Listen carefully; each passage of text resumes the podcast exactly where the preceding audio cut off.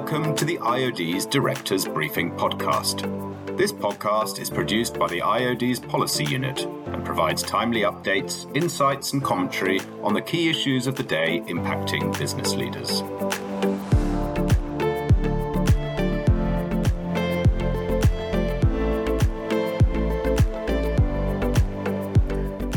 Hello, everyone. I'm Alex Hall-Chen, Principal Policy Advisor at the IOD, and I'm delighted to welcome you to this episode of the Directors Briefing podcast series. Today, we're going to be reviewing what happened in the business world in 2023, as well as look ahead to the key issues facing businesses as we enter 2024. I'm delighted to be joined by experts from across the business community, including Alex Veitch, Director of Policy and Insights at the British Chambers of Commerce, Fhaheen Khan, Senior Economist at Make UK, Craig Beaumont, Chief of External Affairs at the Federation of Small Businesses, and Roger Barker, Director of Policy and Governance at the IOD. So, to kick things off, Roger, could you give us an overview of the year in business? Well, yes. Uh, um, hello, everyone. Um, it, yeah, this, that's quite an ambitious task, but let me perhaps begin by taking us all back to where we were at the start of 2023. I mean, it does seem like quite a long time now, but we were in, I would say, some turmoil. Uh, it was just a few months on from um, the mini budget and the ill fated Liz Truss administration. We were on to our fourth prime minister in four years. Uh, businesses were feeling incredibly uh, anxious about high energy prices, rising interest rates, high inflation, and based on the IOD's own measure of business confidence, uh, it, business confidence really was at a very low level.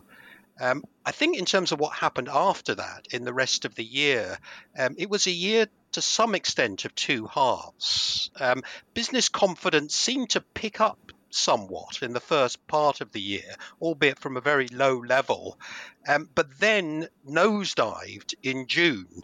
And certainly based on our measures, measures, it hasn't really recovered since then. And if you're looking at the year in terms of GDP growth, it's pretty much been um, a sideways move. Uh, the economy's flatlined. We won't know the final growth figures uh, for a little while yet, but but really nothing much um, to really uh, brag about.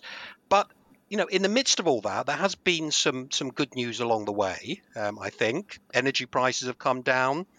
Inflation is now down below five percent. We may now be at the end of the interest rate increasing um, cycle. And on the policy front, um, there was some good news, some good developments. Um, back in February, uh, we had the Windsor Agreement, uh, which I think to some degree stabilised the relationship with the EU um, in terms of the Northern Ireland Protocol. In July, we signed up to the CPTPP, um, the Comprehensive and Progressive Agreement for Trans-Pacific Partnership. I still can't really remember that very well, but um, that I think was a positive, uh, positive development. Although we still don't have an FTA with with India.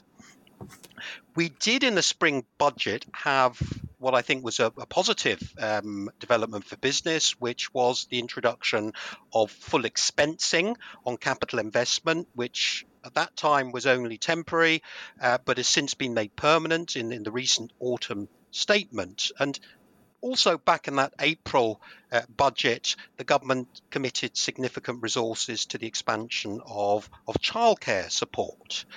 But you know, as the year has gone on, um, it has become, I think, in policy terms, more political. You know, there was a sense of political stability that existed when Rishi Sunak was in his earlier months at the beginning of the year. But that sense of stability has really started to unravel um, in the latter part of the year. And in fact, we've seen some major U turns on business policy. Uh, in May, for example, there were significant changes to the retained EU law bill, uh, which were announced uh, with some controversy. In September, the government pulled back uh, from the deadlines in terms of selling new petrol and diesel cars and phasing out of gas boilers, which was criticised by by uh, the, the NGOs supporting a faster transition to net zero. The northern leg of HS2 was cancelled in October. If you remember at the Conservative Party conference, uh, we've seen pullbacks in corporate governance reforms. And as we speak, there is a huge amount of political turmoil in terms of changes to immigration rules.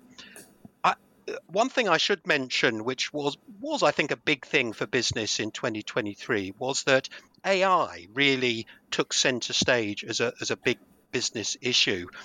Uh, the UK had a global first in November in hosting the AI Safety Summit at Bletchley Park. Still no uh, real clear view in terms of how AI is likely to be regulated in the UK, but it's really become a very prominent uh, business issue. So, I suppose to conclude, uh, perhaps 2023 wasn't quite such an eventful year in terms of politics and the policy environment as 2022, which was quite frankly hard to match in terms of political turmoil. But there was a lot going on. And now, of course, we've got the general election in sight, and that is really colouring uh, a lot of what we're talking about. Great. Thanks very much for that overview, Roger. I'd like to open it up to, to the panel now. So, looking back at 2023, what, from your perspective, were some of the key policy developments, both positive and negative? Craig, could we come to you first? Yeah, sure. Um, and thank you to to you and to Roger for having us on your on your podcast. Um, so, I think we have a slightly different view on some of these things. So, we I would look at this this year as a, a very negative first start and a kind of improving as we got to the end. I think the spring spring budget was was pretty bad for small businesses. There was not very much in it. Full expensing is primarily for large businesses uh, due to the rate of corporation tax going up um, beyond a certain level and the and investment allowance looking after all small businesses. And childcare itself was a great statement, uh, but we have concerns within the sector, especially which is dominated by small providers, uh, that they're going to struggle to understand and to deliver the, the pledge. So I would give the spring budget probably a mixed, at best, reception, but probably a negative one, following from a pretty weak autumn statement. But then you move to this autumn statement, and you know we we changed so we changed our strategy, uh, and we ended up with the chancellor name checking FSB twice, which I'm very pleased with, of course uh, very selfishly, uh, but also doing a whole section on our top three asks, which were about tackling late payments, really important issue. And we only ever make progress when the Chancellor gets interested, even though it's a DBT issue. So that's now a message we can use and we can leverage with big businesses, uh, such as on the Prime Minister's Business Council, who should all be paying promptly. And then on, on things like business rates, where you had big business arguing for a freeze on the multiplier um, for all people who pay business rates. We said if you've got a billion pounds to spend, you should focus and target it where your firepower has most impact. So we said do it on the SME focused retail, hospitality, and leisure discount, 75%, and then the small business multiplier. So basically, you're, you're, you're using the tax system to say, okay, I can see who needs most help or where it'll have most impact and tilting it, not doing everything uniform, not doing everything for everyone, which wasn't very popular at all with the um, with the largest businesses.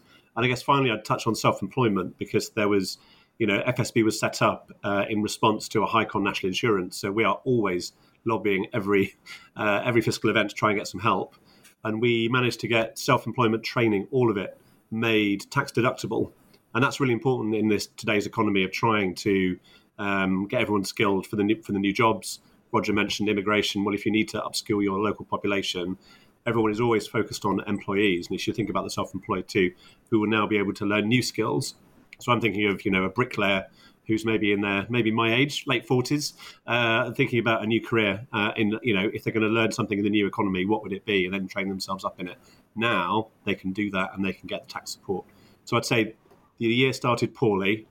You're right to point at energy in particular as the crisis, and they scaled back the energy support, but ending the year quite strongly.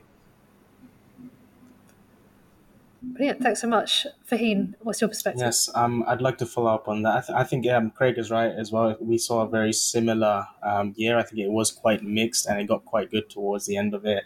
Of course, from a manufacturers organization um, representing businesses in, in, in that sector, um, full expensing being made permanent was quite a big um, change for us. Uh, and just like the FSB, you know, Make UK were also name checked twice by the Chancellor, one on full expensing and the other one was on the apprenticeships.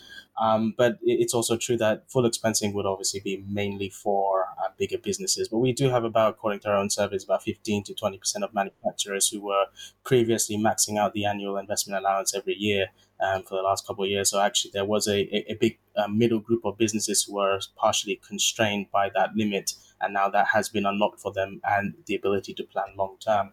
Um, there were a few um, wins, I guess, policy wins this year that we were quite pleased with. Um, the extension of the CE marking recognition, particularly for manufacturers, was a was a huge um, development. I mean, we've been banging on to government for a long time now that it just didn't make sense to go from CE to UKCA. And whilst many businesses had invested substantial amounts of funds to ensure that they met those requirements, when government did eventually realize that there was no need to continue doing that, only for a selection of goods, by the way. So it wasn't the perfect response. We wanted to cover all types of goods, but it was only for a selection. Um, shows that um, you know we have moved in the in the right direction. The other thing I think is re- rejoining the Horizon Europe program, which you know manufacturers in particular who are so some of the biggest innovators in the UK were supremely uh, concerned about the fact that since 2020 we have had no access to collaboration and science science funds from from the uh, the European Union, and now that we've joined that again. I think what we would have liked to have seen more of, though, was a, a bigger focus on the apprenticeship levy. I think whilst we had an announcement on funding for apprenticeships, it wasn't what we were looking for, which is a root and branch approach to reviewing the apprenticeship levy, which has resulted in a 40% decline in apprenticeship starts since its inception. So it's a big problem for us. We don't think that the changes that's been made to R&D tax credits are necessarily going in the right direction. I mean, it's some of it is positive for big businesses, but there's also a negative impact on smaller SMEs who are often seen as the incubators of um, innovation. Many large manufacturers tend to subcontract R&D down to SMEs. Um, and I think what we were hoping to see in the autumn statement um, was probably an announcement on the carbon border adjustment mechanism. Um, look, we think something's still going to happen on that, but there was a delay um, down to um, negotiations that we're having with a certain country at the moment who are not big fans of CBAM. Um, and so, so we are waiting imminently for something on that. Great, thanks so much, Fhaheen. Alex, what's the view from the Chambers of Commerce? Uh, thanks, Alex, and uh, again, yeah, thanks for having us on the on the podca- on the podcast. Um, it, I, am going to add a few things I think that perhaps come across our desk a little bit more because we work as part of a, a, a nationwide network of, of associations, so we get the sort of view from from outside of, of Westminster quite a lot. And and I think um, the uh, the government's been really interesting in a lot of its interventions this year. So the national level ones that everyone said we we we agree. I, I think I think that's right. The autumn statement was broadly positive. I wonder if there's a, a bit of an emerging squeezed middle thing going on here. As, as Craig said, you know, we had the the full expensing predominantly for larger businesses. Um, we have had changes to R&D tax credits, as Fhaheen alluded to.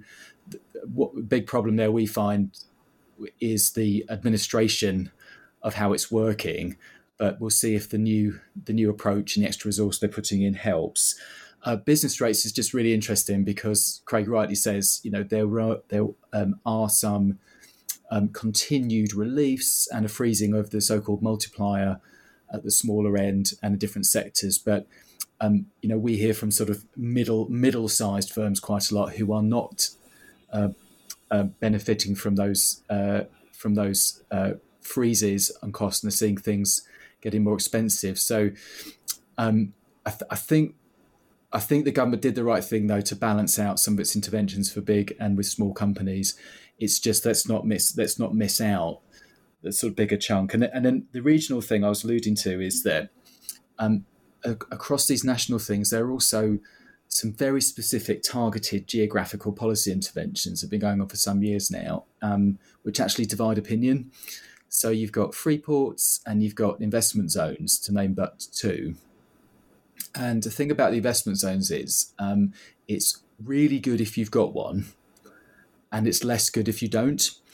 And there is a concern uh, among the chambers about displacement. So, is this really attracting business from this town to that town rather than generating new business? And, and we tested this with, um, we've recruited an independent panel of, well, recruited, all volunteers, uh, a panel of um, economic ac- academics, and we said, look, this is what the chambers have said. Is this a thing in economics? Is this sort of displacement a, a risk? And they said, yes, it is a risk. You know, so it's it's something we, we want to sort of pick into a bit. And we'd love to see a policy that sort of lifts a, a tide that lifts all boats, all sizes of business, all places, and all sectors as far as that's possible, without necessarily kind of picking winners. And I think the the, the only other thing I would say is um, we've uh, uh, on um, on emissions on climate. We're at a really interesting point now because we've had such a green set of governments over the last 15 years or so, give or take, it's been quite an apolitical thing. It's been a, a consensus. Um, it's been boring. It's been let's have a law and policy and let's look at how we're doing.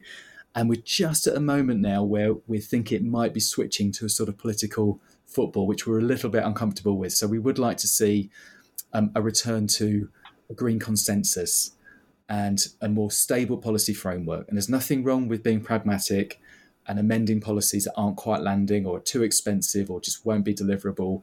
But let's make sure we keep the eye on the prize and we don't make it a sort of value judgment about whether we are green or otherwise. Great, thank you, Alex. And I mean, off, off the back of that, what are some of the key issues that, um, that looking ahead to 2024 you'll be focusing on, especially in the run up to the general election? Is that back to me, Alex? Or is that, that is, um, yeah.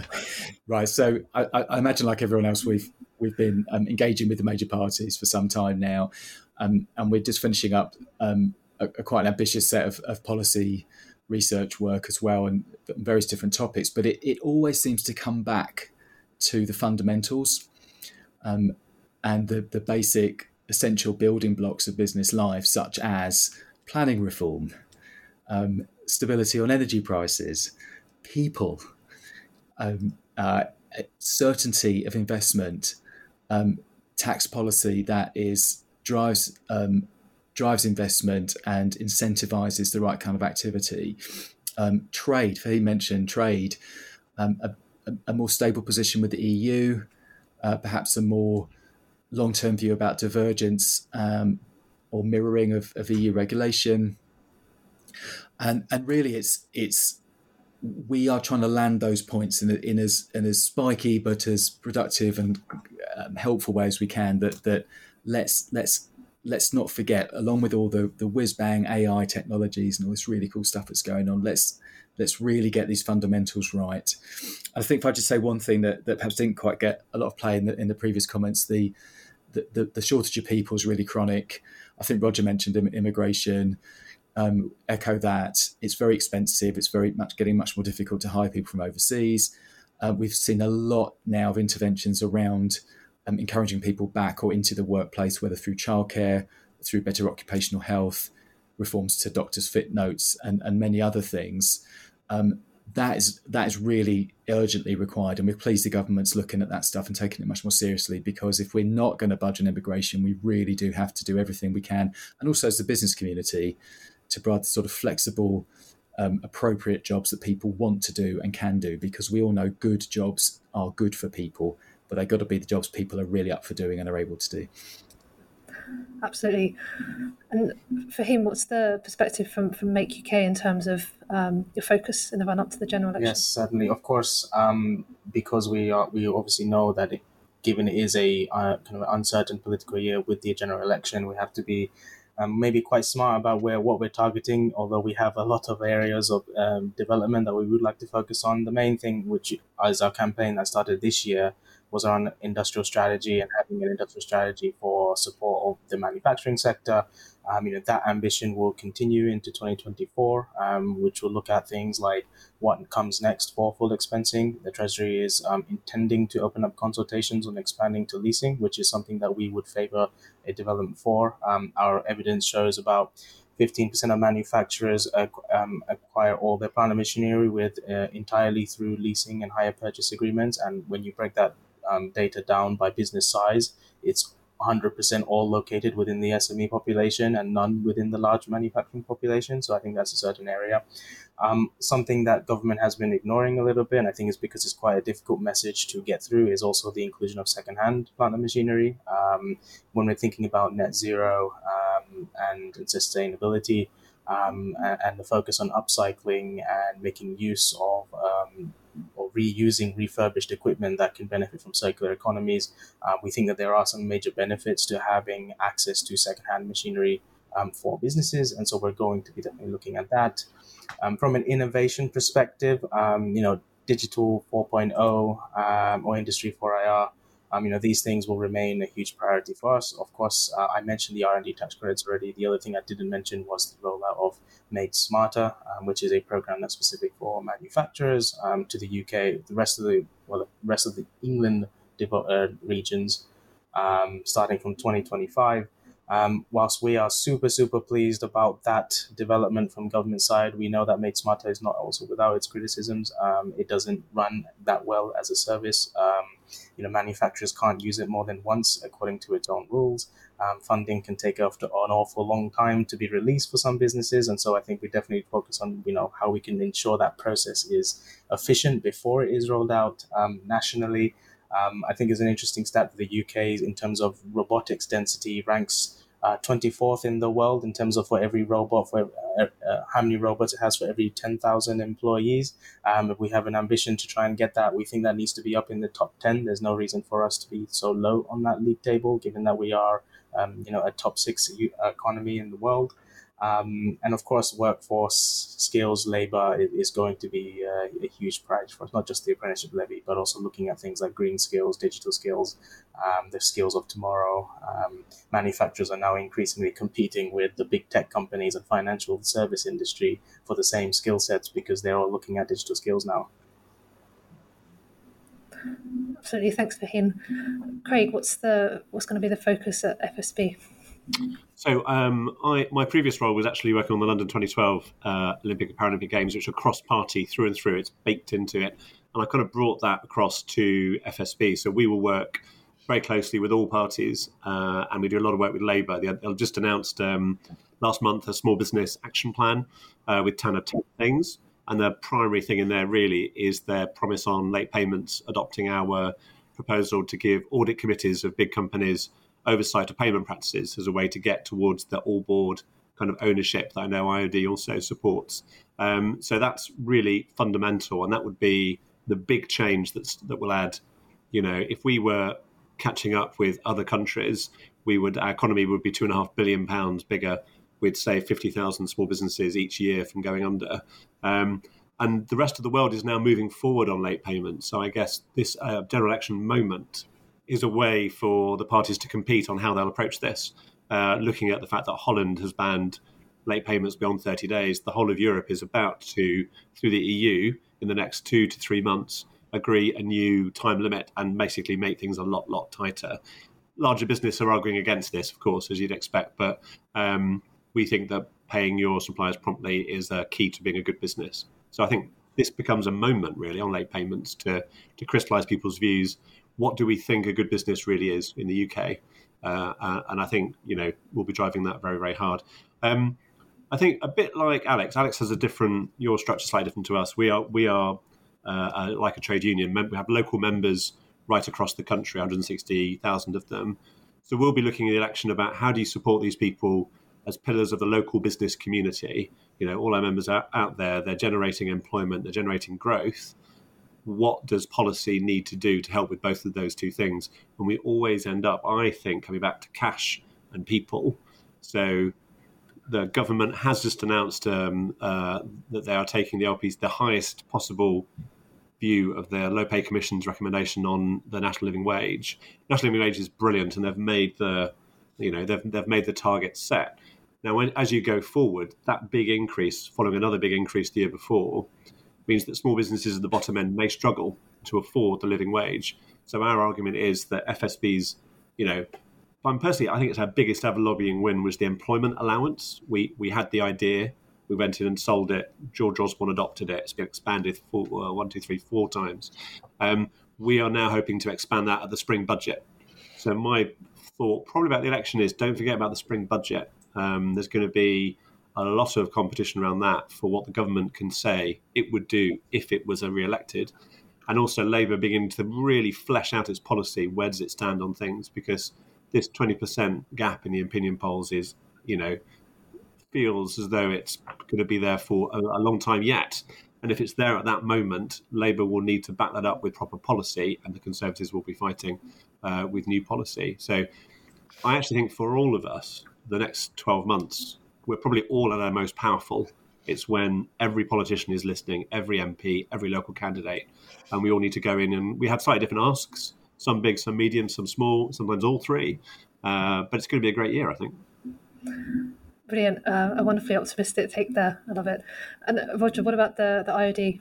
Um, what would you be focusing well, on? Well, let me let me pick up on a few things that that, that people have been saying. I mean, just uh, in terms of late payments, um, you know, really agree with Craig about the importance of this, and uh, we'd actually like to see the government go further in terms of encouraging more transparency in terms of the payment practices of, of large companies, and actually start to uh, publish almost in a name and shame way uh, to make more prominent, uh, you know, what they're actually doing. I mean, in, in theory, um, large companies are required to, to, to publish their, their payment practices. But something that we found out with, with IOD members is that um, very few of our members are aware of how to find out this information. And so, if it could actually be taken up by the media, I think that could make a real difference. And I would certainly agree with the, the FSB in terms of making the issue of payment practices a, a board level responsibility through through through a responsibility of a boardroom committee like like the audit committee. And I, I know that um, the Labour Party were talking about that in their small business plan, which they they just published. I think um, you know what Alex was saying about the need for certainty in, in in terms of policy and a degree of stability. I think that is incredibly important. Uh, I mean, what we've seen in policy over the last six months is a lot, as I, as I was saying, a lot of U-turns, a lot of dropping of long-planned changes, and that um, you know that really doesn't do much for the credibility of the policy process and for the ability of, of companies to plan. I think our members have been very um, consistent in saying we do need some kind of industrial strategy um, you know, to, to connect with what Fhaheen was saying. Uh, I suppose the question is what that that industrial strategy actually should consist of. Um, our members are very keen that it's not a kind of uh, picking winners either at an individual company level or sectoral level, um, but that it's actually much more more broadly based. Um, so I think, but I think there's still really a debate to be had as, in terms of how how we how we structure uh, an industrial strategy. I mean, ultimately, it's the, key thing which is going to drive business forward is whether there can be growth uh, generated in the system. Um, and at the moment, for example, that the, the, fiscal headroom of the government is looking incredibly limited. I'm not really sure what what the government can do in any fiscal event ahead of the next election, given where we are now, unless something really dramatic happens in term in terms of growth prospects. But the long the longer term issue, of course, for the UK is is productivity growth. You know, how do we actually drive that? Um, I mean, we, you know, we'd like to see the the government doing even more than it has done in areas like uh, developing skills, you know, addressing the skills shortages. And uh, it was interesting to look back at uh, Rishi Sunak's Mais lecture back in uh, 2022, where he was talking about how to use the tax system to incentivize uh, the development of vocational skills by companies. We'd really like to see uh, uh, the, uh, the government go further in that direction in the future. I mean, we'd like, for example, to see a, um, some kind of tra- tax credit or super deduction for incentivizing um, skills training in areas of specific skills need. We'd like to see the government set up uh, something like a, a skills shortages agency, which could kind of do a systematic analysis within the economy of where the areas of skills shortage are and provide financial incentives uh, to companies to try and fill those skills gaps. I mean, on the on the um, sort of net zero agenda, I mean that it, it's certainly taken, I think, it would seem a bit of a hit uh, over the last few months. Uh, it's not exactly the number one uh, high profile issue for the government. And I know that uh, the government is subject to political pressures in, in this area. But we're still absolutely convinced that there needs to be a better business proposition for SMEs to make the transition. Um, you know, all our polling suggests that most SMEs want to do their bit, and SMEs actually are are responsible for probably around half half the emissions of the of the entire economy. So we have to bring SMEs with us in, in, in this journey, but there has to be a compelling business proposition for, for them to do that. And I mean, there are various ways in which this can be addressed. I mean, the thing that we've we've suggested is that that um, net zero companies should benefit from a lower rate of corporation tax, um, and, that, and, if they can certify that they have um, uh, hit net zero. The Skidmore review, which something that came out uh, at the beginning of this year, was talking about a Help to Green campaign with uh, vouchers for SMEs to plan and invest in their carbon uh, transition. So we'd, we'd like to see that as well. Well, that um, was that was not to interrupt you, but that sorry, the Help to Green was actually our idea. We when and we got your guys' support as a B as a group of business groups. We were really IOD, I think, was first to join, uh, and then the other uh, members of the B4 also joined it so the government did listen, and there is a pilot scheme about that. It's not called Help to Green. I think I wish it was because we could trademark it. But um, um, but you know there is a pilot scheme that I under grant chaps that now needs to be expanded. Yes. You know it's in place. People are now being you know people are now able to apply for it, but it, it's a bit too small scale. And you're right. This challenge is going to be massive. And I think after the cost of living crisis has dominated politics and our, our lives for business in business policy terms for at least a year after the election, you, I, I would agree. You can certainly see it coming back as the major issue facing or facing our lives, facing the planet. Absolutely, and Fhaheen, your point. I think your point about R and D tax credits was, was, was very well made. Uh, I know that the in the autumn statement, the, the government has tried to, to, to sweeten the pill somewhat in terms of um, you, you, know the kind of benefits it's offering to SMEs uh, in, in terms of the new scheme. But I mean, our view was that that was a value. R&D tax credits, the two schemes which existed, were a valuable incentivization of R&D activity. And yeah, we, we, we were rather concerned that the, the government decided to kind of do away with that and reduce thereby, of course, reducing the cost of the scheme. But but really, that was that was that a reasonable saving? Yeah, I think it's it's interesting because um, they they've done this under the pretense of simplifying the um, the, the support itself so that businesses can access it themselves. But actually, they may have just combined all of its problems rather than its benefits.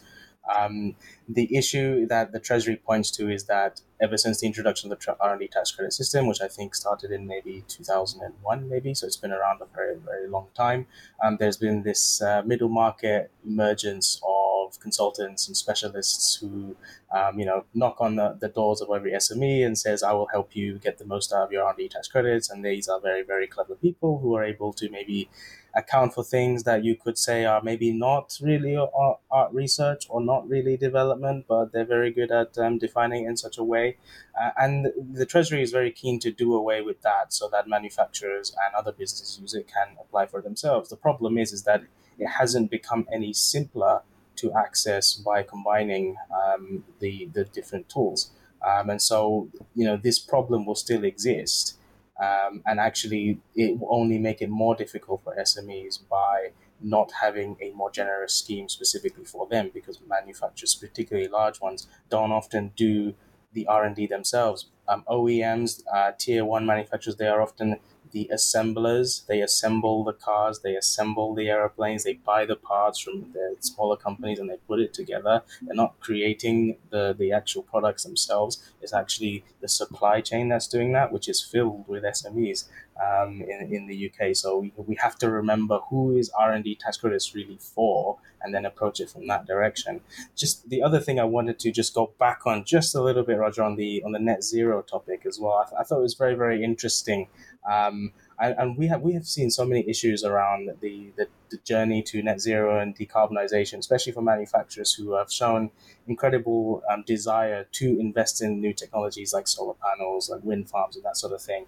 Um, and what we have found is that quite quite a lot, quite often when a manufacturer tries to, let's say, cover their roof with solar panels, um, the engineers will often tell them you can't cover more than 10% or 20% of it because once you do you'll overload the grid or you'll you won't necessarily the infrastructure is not in place for you to be able to do that. I mean it makes uh, business cost sense um, to do so. Um, it's also the right thing to do which is something our manufacturer members tell us. They say you know i have kids i've got grandkids. Now we need to do this for them um, they're willing to do it but then you know there's this element of like what should the government you know where's the gap that they need to fill? And, then, and there is a huge capacity issue from the, the infrastructure side to enable manufacturers who are willing to use solar wind hydrogen all these different things. Um, and so you know we maybe that's an area of focus for 2024 as well. I mean, the advanced manufacturing plan, although I don't know if that was really the right place to do it, mentioned some of these theme, these themes, but uh, I think some some more work needs to be done there. Yes.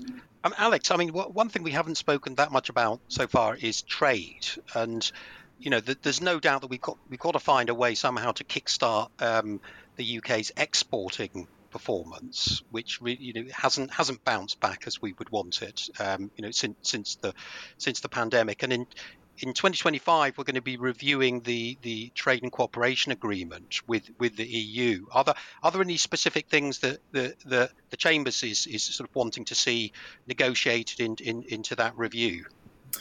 Yeah, thanks for raising uh, trade. It's such a key part of certainly what the, the chambers do, and I think many of your, or perhaps all of your members, uh, do do a lot of trade, or perhaps less less trade. I, I think the the the, tr- the data trends are, are, pretty clear that, and, and this is where we have to be a little bit careful because it's such a, even talking about how our trade's doing after Brexit is quite gets quite tetchy depending who you're speaking to. But the, the data seems clear that um, although in the in the round in the aggregate sense, our tr- sort of quantum of trade or exports to the EU has come back to um, to sort of pre-COVID or sort of pre-Brexit levels in the round.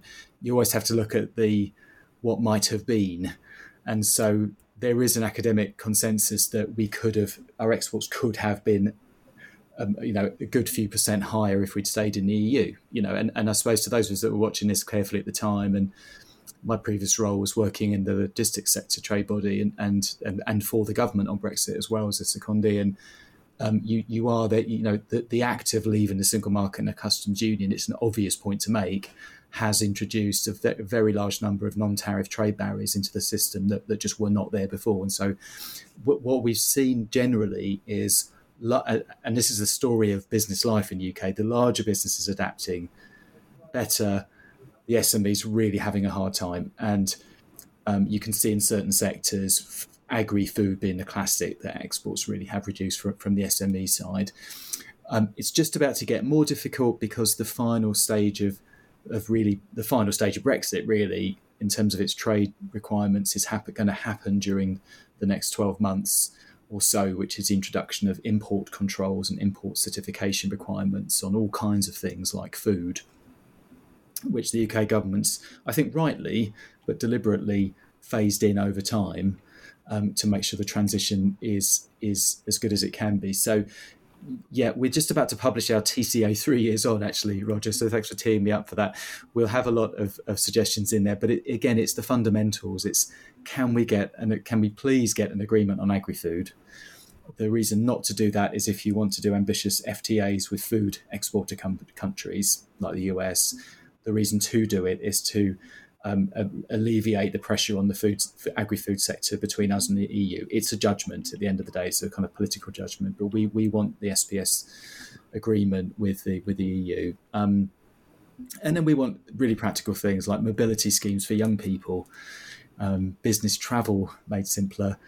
This is the one where Elton John got involved just after Brexit, touring for bands and orchestras and creatives, and, and the list goes on.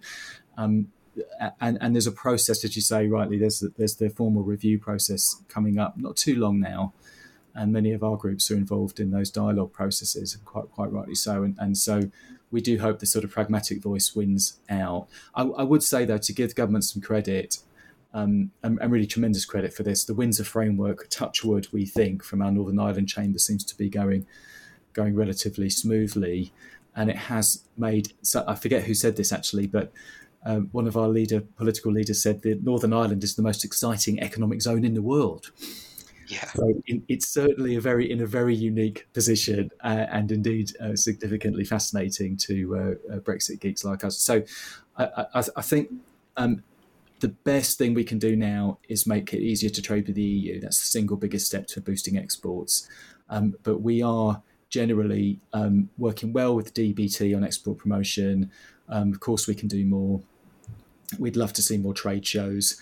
You know, we, we, we're pleased with how many new deals are getting struck, um, but we, we do need to think about, as well as the wider world, let's let's get the, the, the big player on our doorstep in a better place. Now, of course, so much um, of what we've discussed is dependent on the outcome of the next general election. Um, I wonder what the panel thinks the, the date of the next general election will be and why. So, who would like to take the first punt? Well, uh, maybe up. Oh, I, I, I, I, I sense some hesitancy there. To, to so okay, I'll go. I'll go first.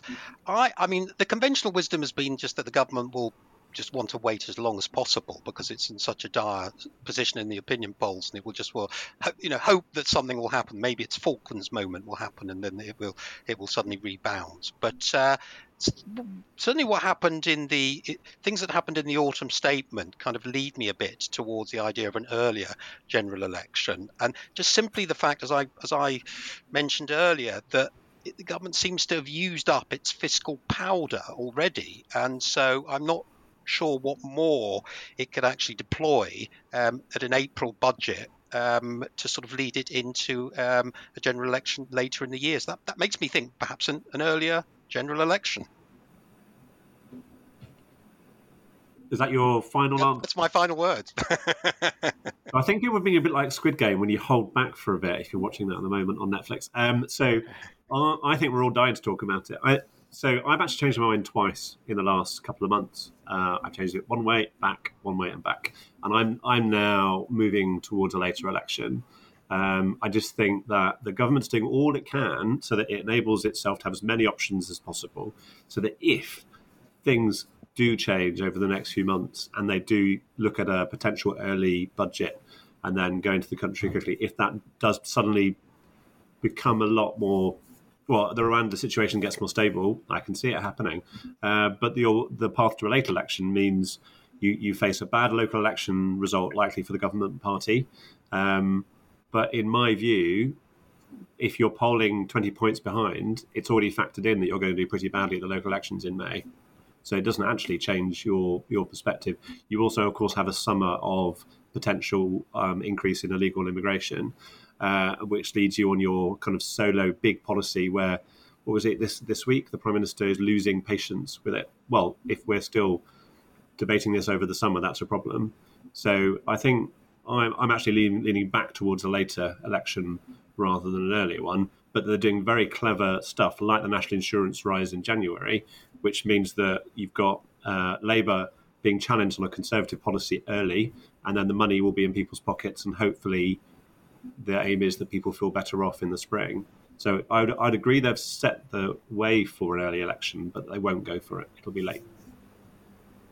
I'm happy to, you know, have a crack at this. I had to actually speak to my government affairs colleagues because I wasn't too sure about when we're to expect. But actually, we, we said something quite similar to Craig. I mean, we are actually expecting something maybe around autumn 2024 potentially even January 2025 because that's obviously the deadline. So maybe not even any election next year um, because the you know the current uh, you know status is not in the incumbent party's favor at the moment, and they may wish to wait as long as they can to to flip things. Um, but the alternative is that, as you said, Roger, you know, they on the back of the uh, the autumn statement just gone, there, there could be one in May 2024, which would coincide with the uh, mayoral elections as well. Uh, and so there is potentially an opportunity there. So, you know, it's difficult to say. I think uh, much of what uh, will happen will play out, will play out depending on what the uh, party uh, decides to do, maybe at the spring budget Um, we obviously have to be prepared for pre-electioneering where there may be things said in those statements that you know we don't know with what degree of certainty they're going to last a long time or mainly to get votes but we shall see you know look to it. Yep. And of course we will bring these words back to haunt all of you um, in the light of what actually happens. But alex i wonder what you think. Well uh, funnily enough um, we we had a very long uh, discussion about this at our planning meeting yesterday and couldn't decide on a preferred winner, uh, spring or autumn. I guess uh, friends and colleagues might have worked in really in the heart of politics would say keep an eye on the polls. If things start picking up, they might just go for it. Can I, chip, can I chip in an extra bit, which is um, don't don't forget America in all this. We've yeah. got this, you know, huge economy that will have an election in 2024, guaranteed in November, uh, potentially with a president winning from prison. Um, so that that destabilizing uncertainty around an election that you have just because democracy is the right thing to have, but it is a destabilizer, means that there could be all sorts of interesting things happening. There's a lot more money in both sides of politics because the the amount you're allowed to spend in the UK and the US is both radically up. So one thing we can guarantee is that whatever happens next, it's going to be very high profile with a lot of money throwing around in all sorts of directions, record numbers of donations and spend. Uh, so I think it's going to be it's going to be quite an exciting rollercoaster year.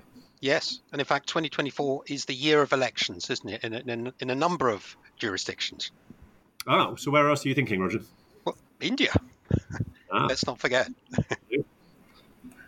So, still a huge amount of uh, uncertainty, um, huge implications for, for business policy, of course. And uh, on that note, I'd like to thank all our panelists um, for joining today for a really insightful discussion um, about the business policy landscape. So, thank you very much, everyone.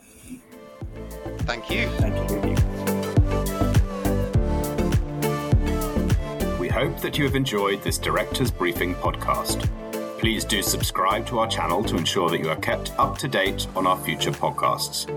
You can find more information about our work on our website at iod.com forward slash news and on our LinkedIn and Twitter profiles. You can also contact us directly via policy-unit at iod.com.